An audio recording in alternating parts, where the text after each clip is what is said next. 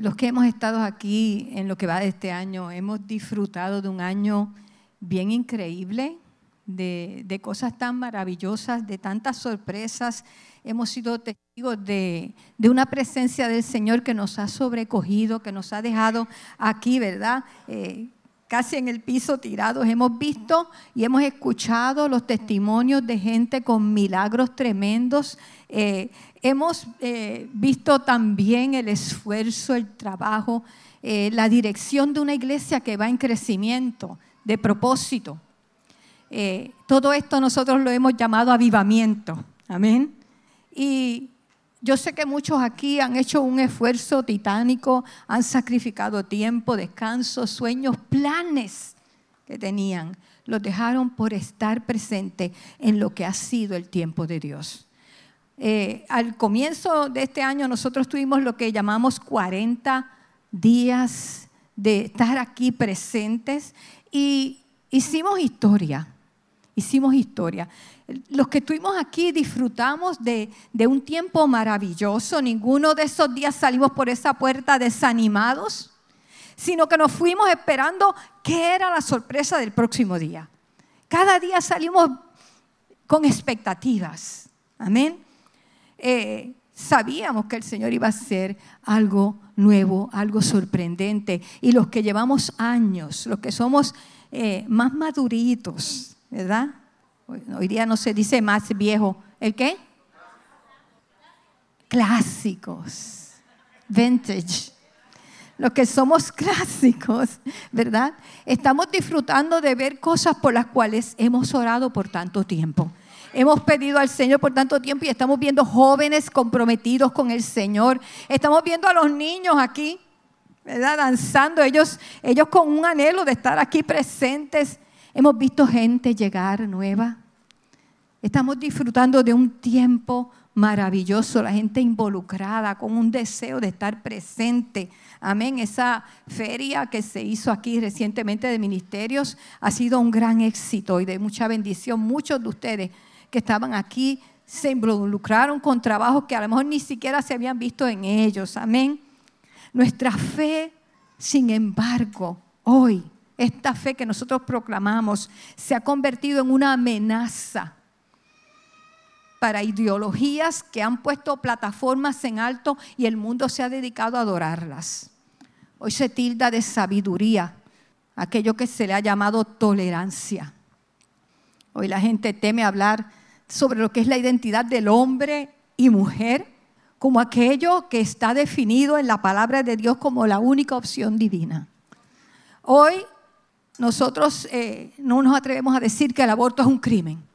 Hoy la iglesia eh, no se atreve a hablar de lo que es la composición familiar que habla la palabra, que es un hombre y una mujer. Y muchas otras cosas más nos callamos por temor. Amén. Porque no queremos que nos tilden de ser parte de una cultura de odio, de intolerancia. Y yo les tengo una noticia, mis hermanos. Hablemos o no siempre nos van a tildar de eso. Aunque lo digamos o no, siempre va a pasar así. O agradamos a Dios o agradamos al mundo. No los podemos agradar a ambos. No estoy diciendo que vaya por ahí condenando a nadie. Mis hermanos, entiéndame claramente. Dios no lo hace. Jesús no lo hizo. Nuestra misión es amar al perdido. Si no fuera así, ninguno de nosotros estaríamos aquí hoy. Alguien decidió hablarnos la palabra porque Dios puso en su corazón que nos hablara por el amor de Dios. Así que hemos sido alcanzados, no por lo que nosotros éramos, sino por la misericordia de Dios. Así que de esa misma manera, nosotros tenemos que amar a aquellos que están perdidos. Pero le voy a decir una gran verdad, congraciándonos con, el perdido, para que no se sienta mal, usted no lo está ayudando. No le está ayudando porque usted no está iluminando con la luz que el Señor ha puesto en usted a alguien que está en un camino de tinieblas. Amén. La gran ofensa de este tiempo es cuando no hablamos la verdad, no la compartimos. Esa es la gran ofensa. Tenemos la verdad y no nos atrevemos a hablarla. No, porque yo quiero ser, ¿verdad?, respetuoso. La razón que no te tiene muchas veces es el temor. Y yo quiero hablar de eso hoy. Esta lucha contra todas estas ideologías que son pervertidas no es nueva. Desde el principio de la creación, desde el mismo comienzo, nosotros vemos cómo el mal y el bien siempre han estado en una lucha. En el huerto del Edén, donde el Señor había puesto alrededor todo su bien, toda su misericordia, había rodeado a Adán y Eva de tanto. Sin embargo, vino la serpiente y ellos escogieron lo que era contrario, aquello que era contra lo que Dios había dicho. En este tiempo, mis hermanos, la Biblia es clara. Si nosotros pensamos que hemos visto mucho mal en el mundo, yo le quiero decir que la palabra es bien clara cuando dice que en el tiempo postrero la maldad se va a multiplicar. Las noticias recientes a veces que escuchamos nos horrorizan. Antier salió una noticia de una mamá en Ohio, se vino para Puerto Rico de vacaciones y dejó una niña de año y medio sola. Y esa niña murió. ¿Cómo es que una madre deja a una niña sola? Una bebé, porque eso es una bebé. Hace poco el pastor Edwin hablaba aquí de un papá que violó a su bebé de dos años y la niña murió. Y nosotros todavía no nos damos cuenta de la maldad tan grande que existe en el mundo hoy. Y nos quedamos callados porque no queremos ofender a nadie. Pero va a llegar el tiempo que lamentablemente nos van a cancelar. Y si no estamos dispuestos a recibir eso, yo les voy a decir, estamos en una situación bien delicada. Jesús dijo en Mateo 24, 9, entonces os entregarán a tribulación y os matarán y seréis aborrecidos de toda la gente por causa de mi nombre. A través de la historia, cuando vemos, ha habido tantas masacres de creyentes, gente que estuvieron dispuestos a ir al foso de los leones, a ser eh, eh, víctimas de, ser crucificados, de, que les pegaron fuego, que los desollaron. Usted sabe lo que es desollar, que les sacaron la piel estando ellos vivos. Gente que estuvieron dispuestos a sufrir por no negar el nombre del Señor. Pero hoy tenemos miedo de decir algo para que no nos señalen. Estamos en lo que Pablo llamó tiempos peligrosos. A veces no queremos hablar en las iglesias de estos temas. No queremos hablar de estos temas. Queremos que, todo el mundo salga y amén por eso, bien lleno de emoción, de ánimo, de fortaleza, porque estamos en un mundo de muchas aflicciones. Pero tenemos que comprender una gran realidad. Nosotros estamos en un mundo que es peligroso, especialmente para aquellos que han creído en el Evangelio del Señor. Voy a leer unos versos de 2 de Timoteo 3, del 1 al 5, pero los voy a leer en, en esta nueva traducción viviente porque me encantó cómo dice. Y dice así, Timoteo, lo voy a actualizar. Sair, es bueno que sepa que en los últimos días habrá tiempos muy difíciles, pues la gente solo tendrá amor por sí misma y por su dinero, Grace. Serán fanfarrones y orgullosos a amar. Se burlarán de Dios y serán desobedientes a sus padres y malagradecidos. Ian, no considerarán nada sagrado. No amarán ni perdonarán, Kaila calumniarán a otros y no tendrán control propio, serán crueles y odiarán lo que es bueno, Elena. Traicionarán a sus amigos, serán imprudentes, Alanis, ah, por ahí. Se llenarán de soberbia y amarán el placer en lugar de amar a Dios, victoria.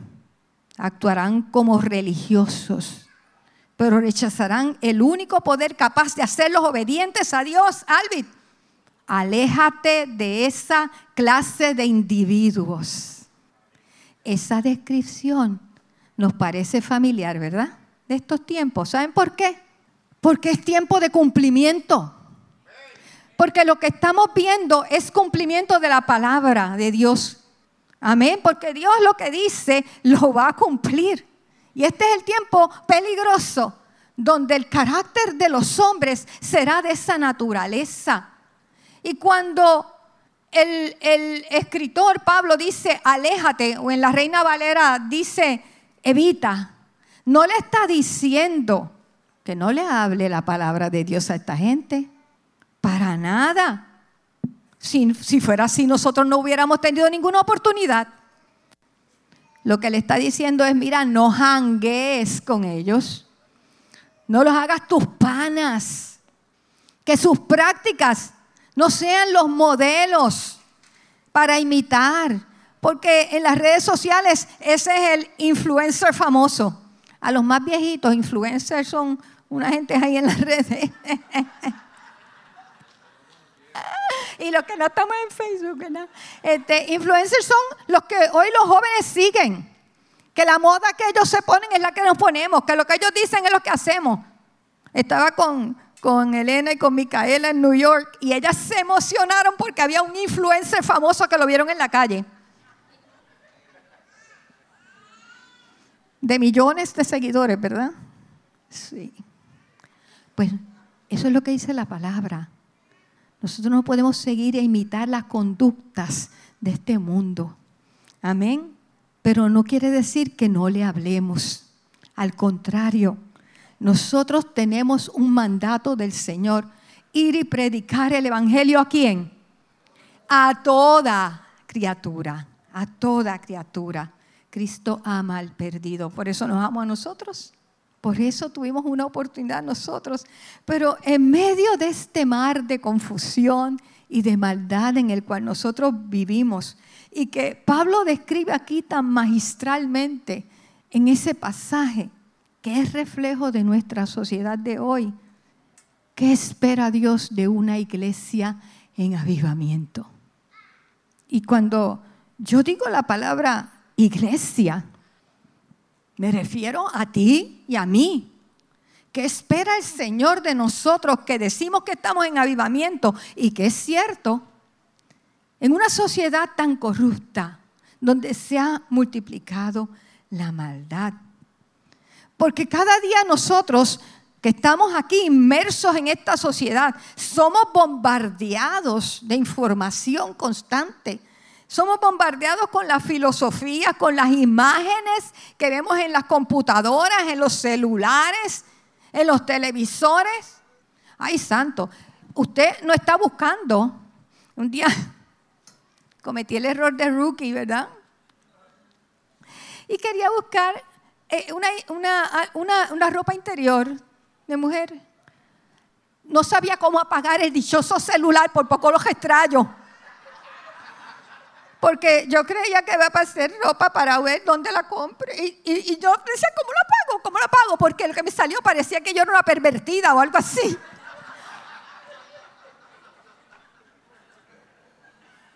Sí, Nidia.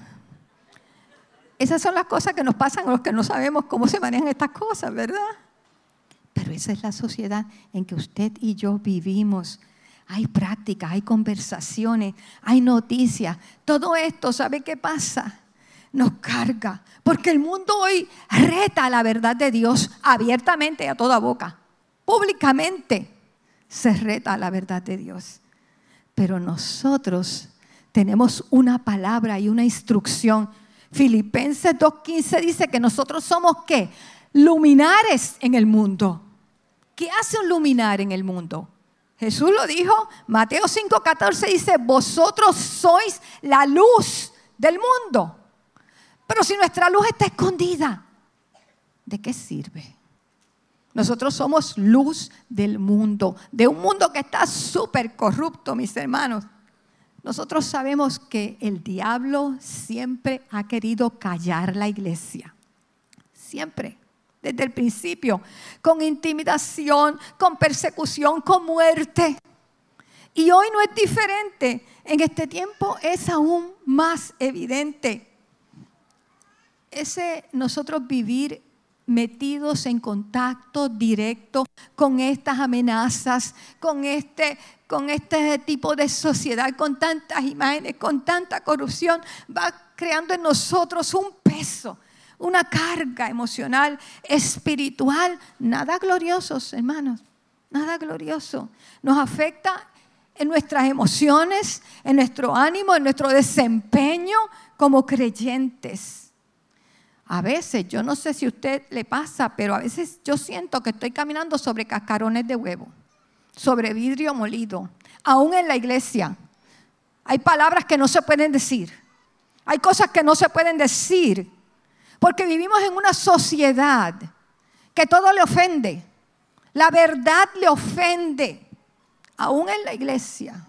Porque en esta sociedad se ha decidido adorar el ego del ser humano en vez de adorar a Dios. Y entonces cualquier cosa que digas me ofende, me ofende, me ofende. Y ya nosotros a veces no sabemos qué hablar porque vivimos con miedo. Hay una iglesia que vive con miedo. Hay una iglesia que vive con miedo. Y eso nosotros tenemos que evaluarlo hoy. Lo que se predica hoy día es, haz lo que te plazca, haz lo que te dé la gana, vive a tu manera, sé feliz. La, la verdad es que a quien único tú tienes que complacer es a ti mismo. Cualquiera que te diga otra cosa te está coartando tu libertad. Pero nunca se le habla a la gente de las consecuencias de hacer lo que te da la gana. Nunca se le habla de que hay consecuencias por tu vivir a tu manera. Hay consecuencias y a veces la peor de todas, porque la peor de las consecuencias para el mundo es la muerte eterna. La muerte eterna. Pero esa presión que nos pone una sociedad de esta calidad desenfrenada tiende a desanimarnos y a llenarnos de temor. No queremos que nadie nos señale, ¿sí? Nosotros queremos mantener nuestra imagen. Yo soy creyente, pero yo soy un creyente educado. Yo soy un creyente de, este, de esta época. Yo no, yo no tengo que andarle diciendo a las personas, ¿verdad? Que eso que no es correcto, no. ¿Saben que al mundo no le importa si tú crees o no? Eso no le molesta. Nosotros podemos creer en Dios. El único problema que ellos tienen es que nosotros hablemos de la fe que tenemos. Tú puedes creer lo que tú quieras, pero no lo prediques, no lo digas. Calladito te ves más bonito. Así como están ustedes ahora, calladitos. calladitos te ves más bonito porque así no te metes en problemas. No tienes que decirle nada a nadie. Mientras que el pecado se ha plantado en plataformas públicas grandes, importantes en este mundo, y se proclama abiertamente, pero el Evangelio no puede hablar. El Evangelio no puede decir la verdad porque ofende, ofende. No se puede. Hay lugares ya que están prohibiendo que se hable la palabra del Señor.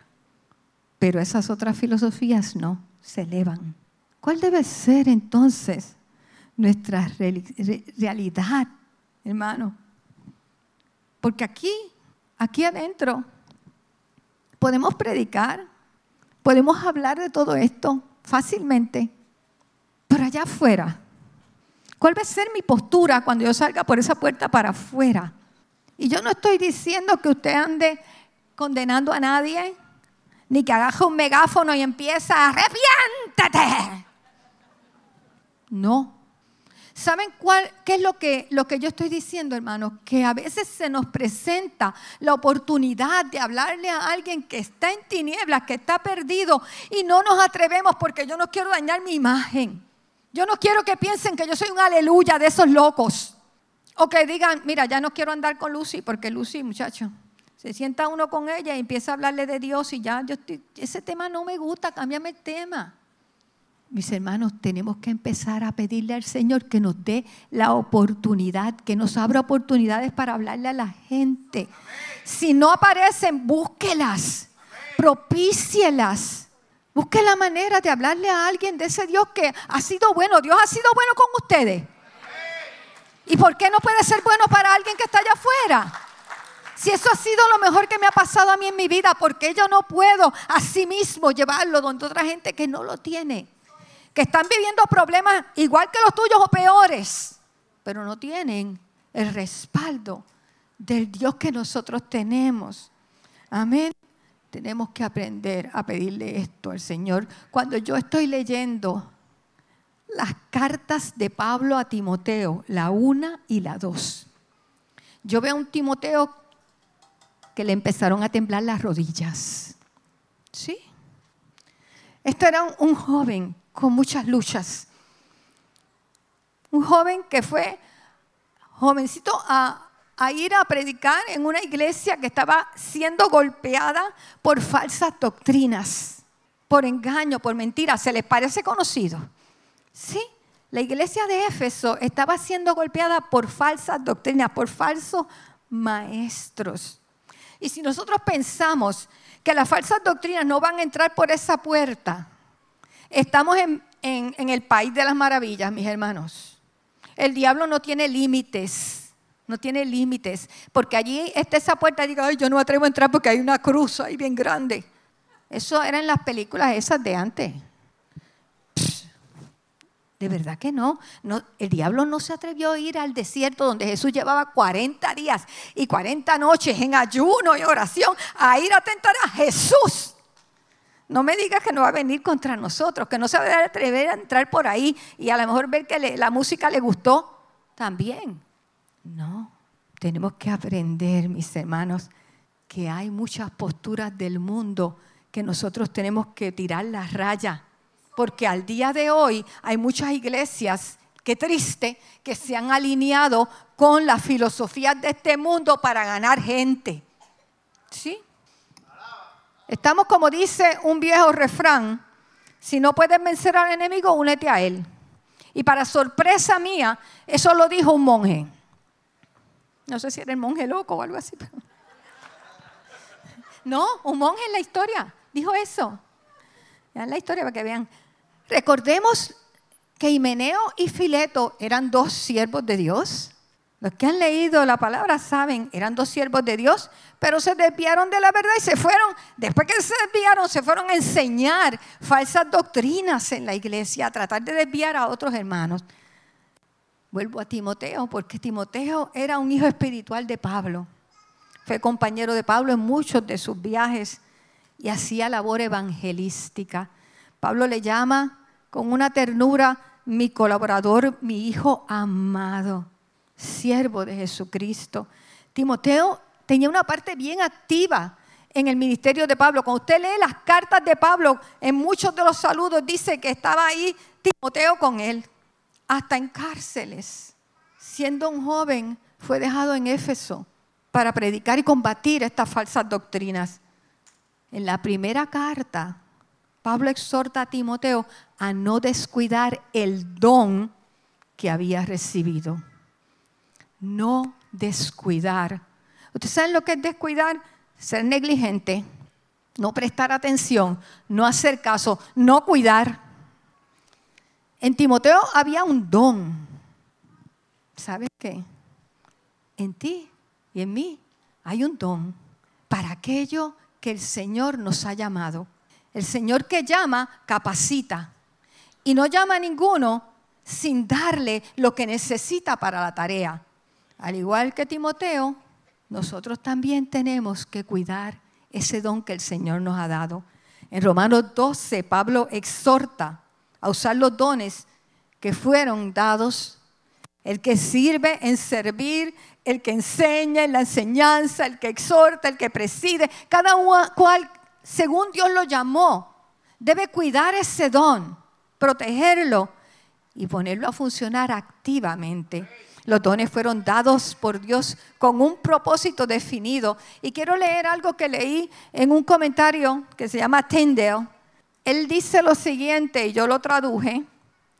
Cada servidor cristiano, usted le pone el nombre suyo, Itamar, Isita, Brenda, cada servidor cristiano, Shelly, amén. Cada servidor cristiano involucrado en alguna tarea, sin importar el tamaño de ella, necesita tener la seguridad de que Dios nunca comisiona a alguien para una tarea sin impartirle un don especial apropiado a ella. Y quiero repetir esa última parte. Dios nunca comisiona a alguien para una tarea sin impartirle un don especial apropiado para ella. En ti hay un don que Dios puso para hacer algo específicamente para el cuerpo del Señor. Todos los creyentes lo tenemos. Lo estamos cuidando. Estamos cuidando ese don. Pero el alcance de lo que somos como cristianos, la funcionalidad de lo que tenemos en Cristo. No se puede quedar aquí. Tiene que ser útil allá afuera. Tiene que funcionar allá afuera, donde están aquellos que no conocen al Señor. Porque puedo tener un don maravilloso, pero es más que para la iglesia. Es más que para yo aquí. Y cuando estoy allá, ¿quién soy? La gente reconoce lo que soy. Si tienen una necesidad de una palabra que lo saque de la tinieblas a la luz, no se la puedo dar porque eso es en la iglesia. Si vienes a la iglesia, en esa primera carta, Pablo también exhorta a Timoteo a pelear la buena batalla. Y porque le llame la buena batalla no quiere decir que era fácil. Así que Timoteo estaba en un lugar difícil, peleando una buena batalla. Y era evidente que tenía una gran lucha, porque a su alrededor tenía amenazas de traición afuera y amenazas de traición adentro dentro de la misma iglesia. Timoteo había sido enviado a hacer una tarea. Y todo esto que estaba pasando, en alguna medida lo fue afectando. Porque no era solamente la batalla que tenía con los de afuera, con los de adentro, sino que Pablo le está escribiendo a Timoteo desde la cárcel y le está diciendo que ya prontamente él va a morir prontamente a Pablo lo iban a sacrificar. Y él lo está diciendo abiertamente en la carta. Así que Timoteo tiene mucha presión, demasiada presión. Tiene la presión de los que están infiltrando doctrinas contrarias dentro de la iglesia. Tiene la presión de que es un joven. Tiene la presión de que está en una gran batalla. Tiene la presión de cuidar un don. Y a la misma vez tiene la presión de pensar que su maestro, su padre espiritual, ya pronto no va a estar, tiene la presión de decir, a mí también me van a matar. Mi vida también está en peligro por lo que yo pueda decir o hacer. Todas estas presiones de pronto aparentemente empezaron a desconcentrar a Timoteo de lo que era primordial y a causarle un peso que Pablo nota, porque Pablo conocía a Timoteo demasiado. Ellos habían estado juntos, ellos habían trabajado juntos. Eh, Timoteo era su compañero, Pablo lo conocía, pero Pablo empieza a notar, algo está, por eso es que al principio él le dice, aviva, mira, está pendiente, no descuides el don. Miremos estos versos de 2 Timoteo del 1, el capítulo 1, versos 3 al 8, voy a leerlos. Ya esto es en la segunda carta. En la primera le está diciendo, no descuides el don, no descuides el don. La situación está difícil, pon atención a lo que Dios te ha dado para que hagas lo que Dios te ha dado. Doy gracias a Dios al cual sirvo desde mis mayores con limpia conciencia, de que sin cesar me acuerdo de ti en mis oraciones noche y día, deseando verte al acordarme de tus lágrimas para llenarme de gozo, trayendo a la memoria la fe no fingida que hay en ti, la cual habitó primero en tu abuela Loida y en tu madre Unice, y estoy seguro que en ti también. Por lo cual te aconsejo que avives el fuego del don de Dios que está en ti por la imposición de mis manos, porque no nos ha dado Dios espíritu de cobardía, sino de poder, de amor y de dominio propio. Por tanto, no te avergüences de dar testimonio de nuestro Señor ni de mí, preso suyo, sino participa de las aflicciones por el Evangelio según el poder de Dios. Ya en este tiempo de esta carta es que Pablo está preso. Y le había dicho en la primera carta, no descuides el don, pero aquí ya Pablo está viendo algo, mucho más. Ese don necesitaba ser avivado. Necesitaba ser avivado. Y Pablo lo estaba observando. Los padres espirituales que han levantado hijos en la fe tienen la capacidad de distinguir cuando ellos están en ese momento de luchas que los están debilitando. Y Pablo lo estaba viendo y ¿saben qué más?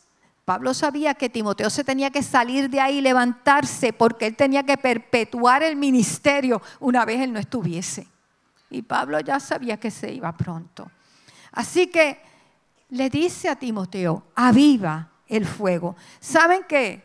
Yo me puse a ver sobre lo que es el fuego. Le dije al, al, pastor Edwin que si tenía un cuartón y él me miró como quien dice, ya viene a dar palo. No, pastor. Yo quería dar una ilustración de lo que es avivar un fuego. Porque lo que le está diciendo es, aviva la llama del don que está en ti. Y cuando un fuego se está apagando, la llamita empieza a ceder y finalmente se quedan los carboncitos. ¿Sabe que esos carboncitos todavía están por dentro rojos en el corazón? Porque todavía tienen fueguito adentro, pero no llama.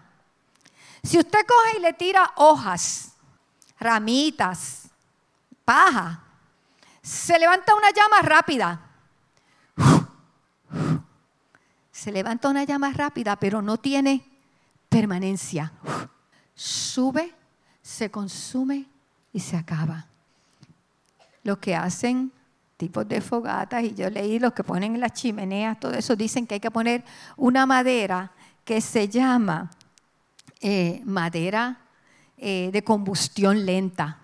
Madera de combustión lenta. Quiere decir que esta madera tarda en quemarse. Ella va a coger el fuego y lo va a levantar, pero va a durar, va a ser resistente.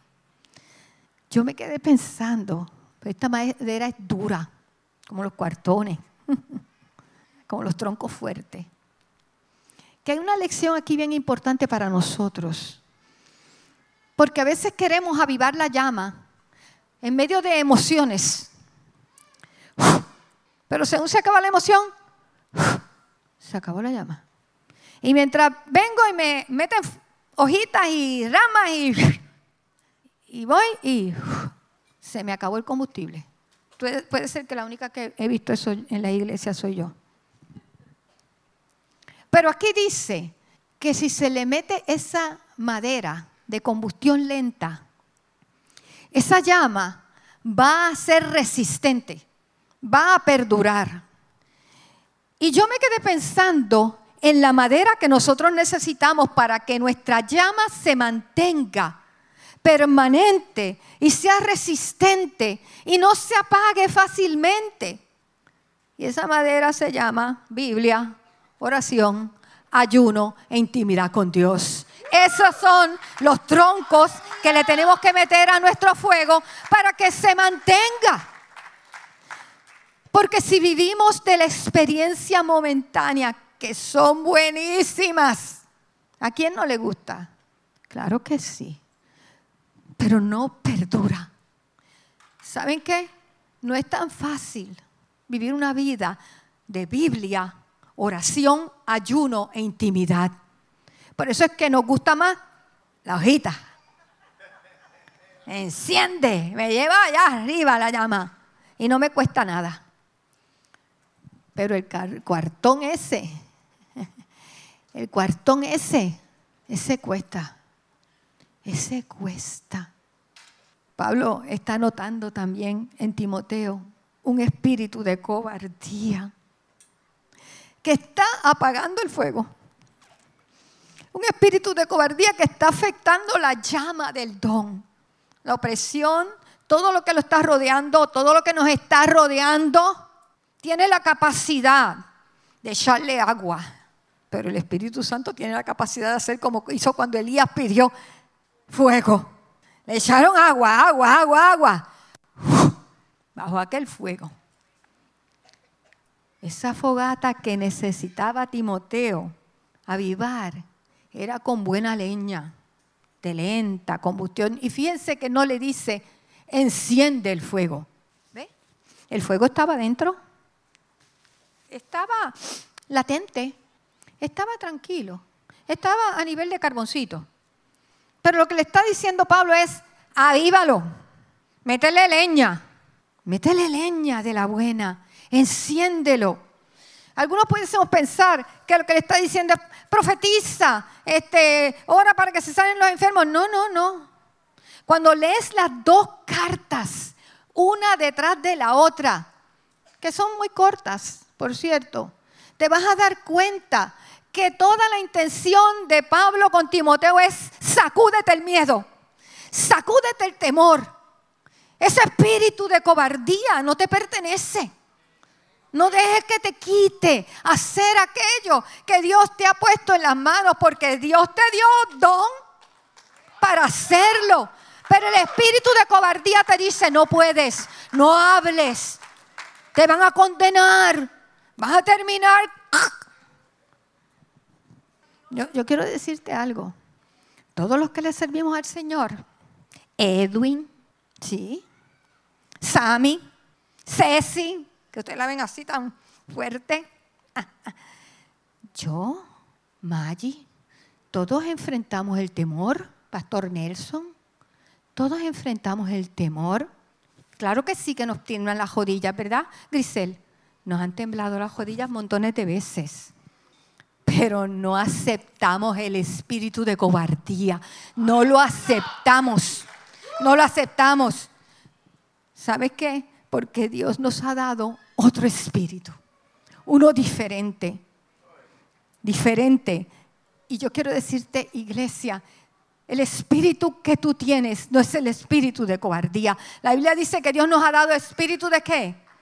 De poder, de amor y de dominio propio. ¿Sabe qué? Poder es dunamis.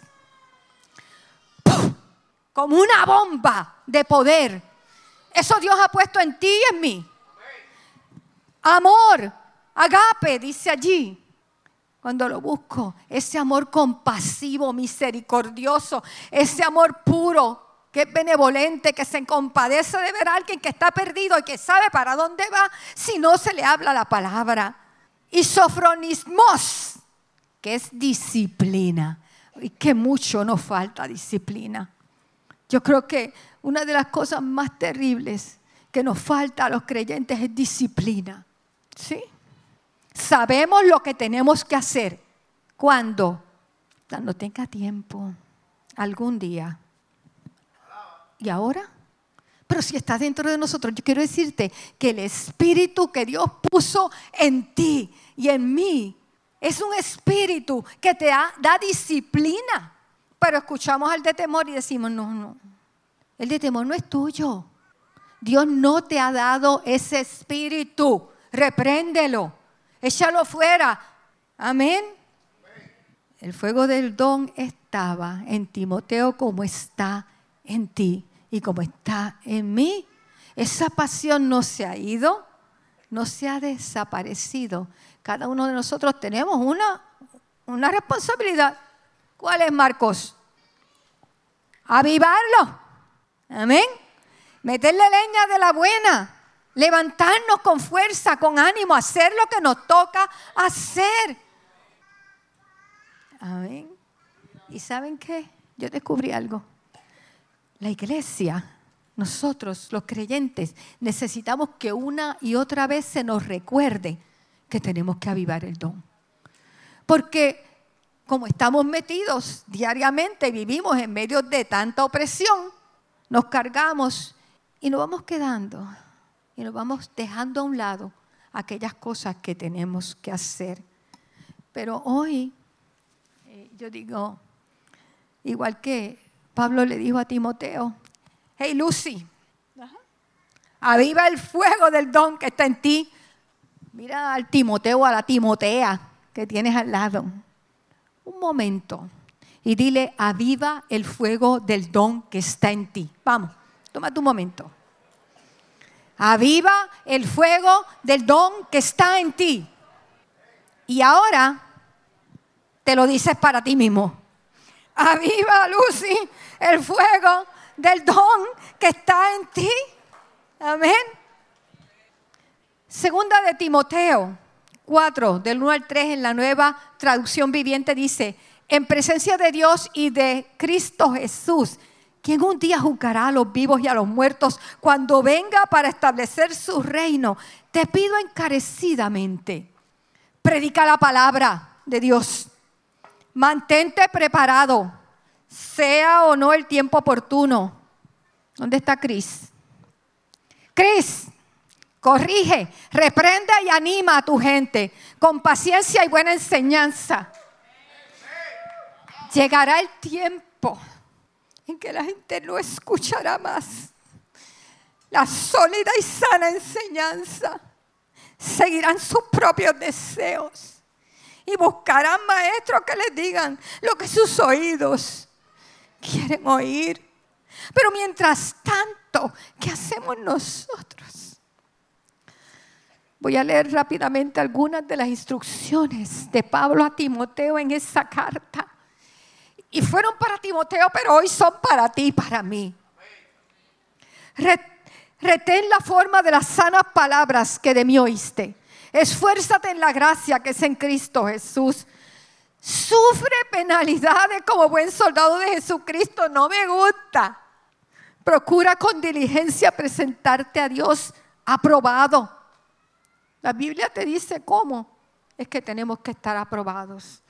Huye también de las pasiones juveniles. Hay viejos que seguimos probablemente con pasiones juveniles. Todos los que quieren vivir piadosamente en Cristo Jesús padecerán persecución. ¿Te extraña lo que te está pasando? ¿Te extraña que la gente, ay, la tienen conmigo? Pues eso es lo que dice la palabra. Persiste tú en lo que has aprendido. Sé sobrio en todo. Soporta las aflicciones. A sobra de evangelista. Papo. Lenny, cumple tu ministerio.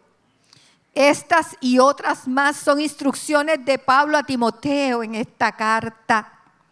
En esta forma Pablo le está diciendo a Timoteo, haz lo que tienes que hacer muchacho. Sacúdete. Haz lo que tienes que hacer. ¿Cuándo? ¿Cuándo? ¿Cuándo? Hoy y ahora. Este es el tiempo. Antes que ya no quieran escuchar. Y como dice un refrán puertorriqueño, para luego es tarde. Ya yo estoy concluyendo, Pastor Nelson, voy a tratar de ser corta.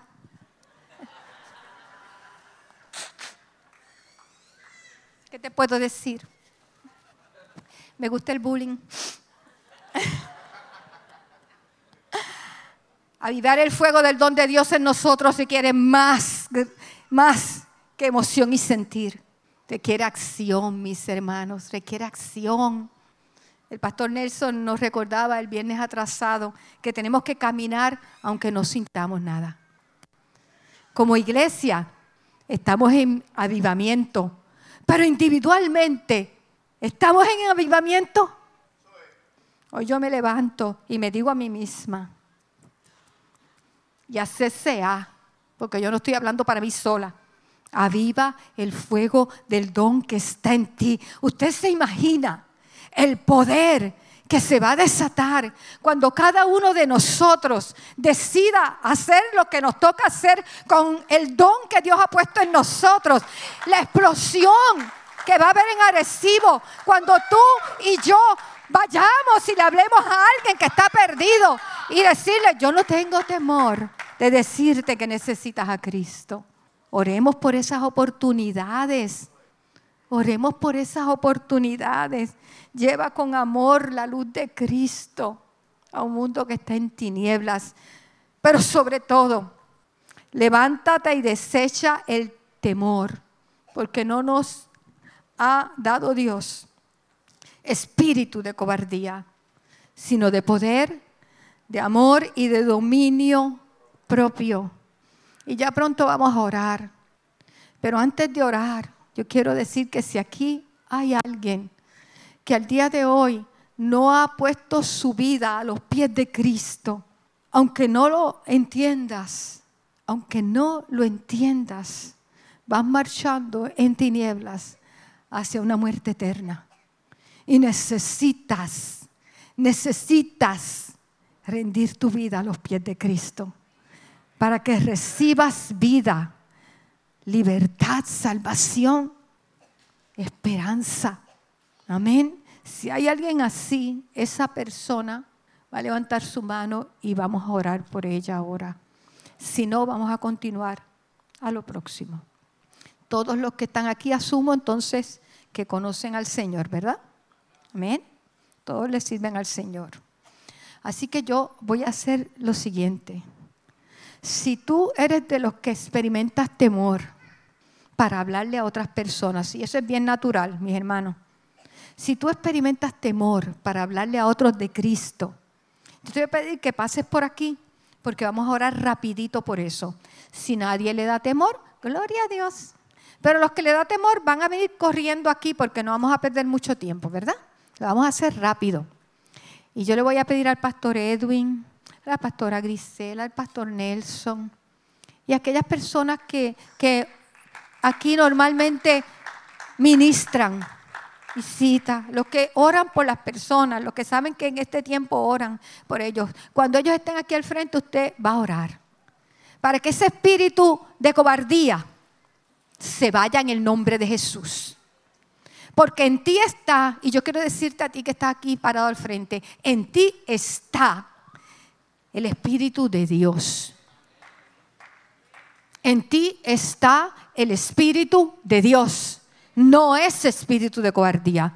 Y el Espíritu de Dios va a empezar a llevarte a hacer lo que tienes que hacer. Lo vas a hacer con sabiduría, porque ese Espíritu te va a dar sabiduría, te va a dar el poder, el amor por las almas para hacerlo. Y a la misma vez te va a dar a ti esa fuerza, esa gracia para hacer las cosas como el Señor quiere. Oramos. Oramos, acérquese a alguien de estas personas que están aquí. Los líderes, los pastores, aquellos que saben que son llamados a orar. Padre, gracias. Gracias por tu Espíritu Santo. Gracias por la misión que tú has puesto en nuestras vidas, Señor. Por el llamado a llevar tu palabra. Gracias porque no nos mandas a hacer ninguna tarea solos ni desprovistos. Gracias porque tú nos has dado de tu espíritu. Oh Señor, de poder, de amor, de dominio propio. En el nombre de Jesús estamos declarando dominio propio sobre cada uno de tus hijos. Se va el espíritu de temor, de cobardía en el nombre de Jesús. Se va el espíritu de cobardía en el nombre de Jesús de tu iglesia en este tiempo tú desatas espíritu de valentía, espíritu de fuerza para hacer lo que hay que hacer. Oh, sí, Señor, en el nombre de Jesús. Te damos gracias, Señor, por tu espíritu en nuestras vidas. Aleluya. Te damos gracias por tu espíritu en nuestras vidas, Padre, que nos capacita para hacer todo aquello que tú nos has llamado a hacer. Oh, gracias Señor, gracias Padre. Oh, gracias Señor. Visita a tu pueblo. Visita a tu pueblo, Señor. En esta hora visita a tu pueblo. A los que están sentados allá, Señor, en el nombre de Jesús, alcánzalo, Padre eterno, con tu Espíritu Santo. Paseate, Señor. Esparce, Señor, ese espíritu de dominio propio autoridad, de poder, Señor. Ese dunamis. Ese dunamis de tu Espíritu, Señor. Gracias, Señor. Gracias, Señor. Gracias, Señor. Adoramos en esta hora. Oh, Señor, amashete.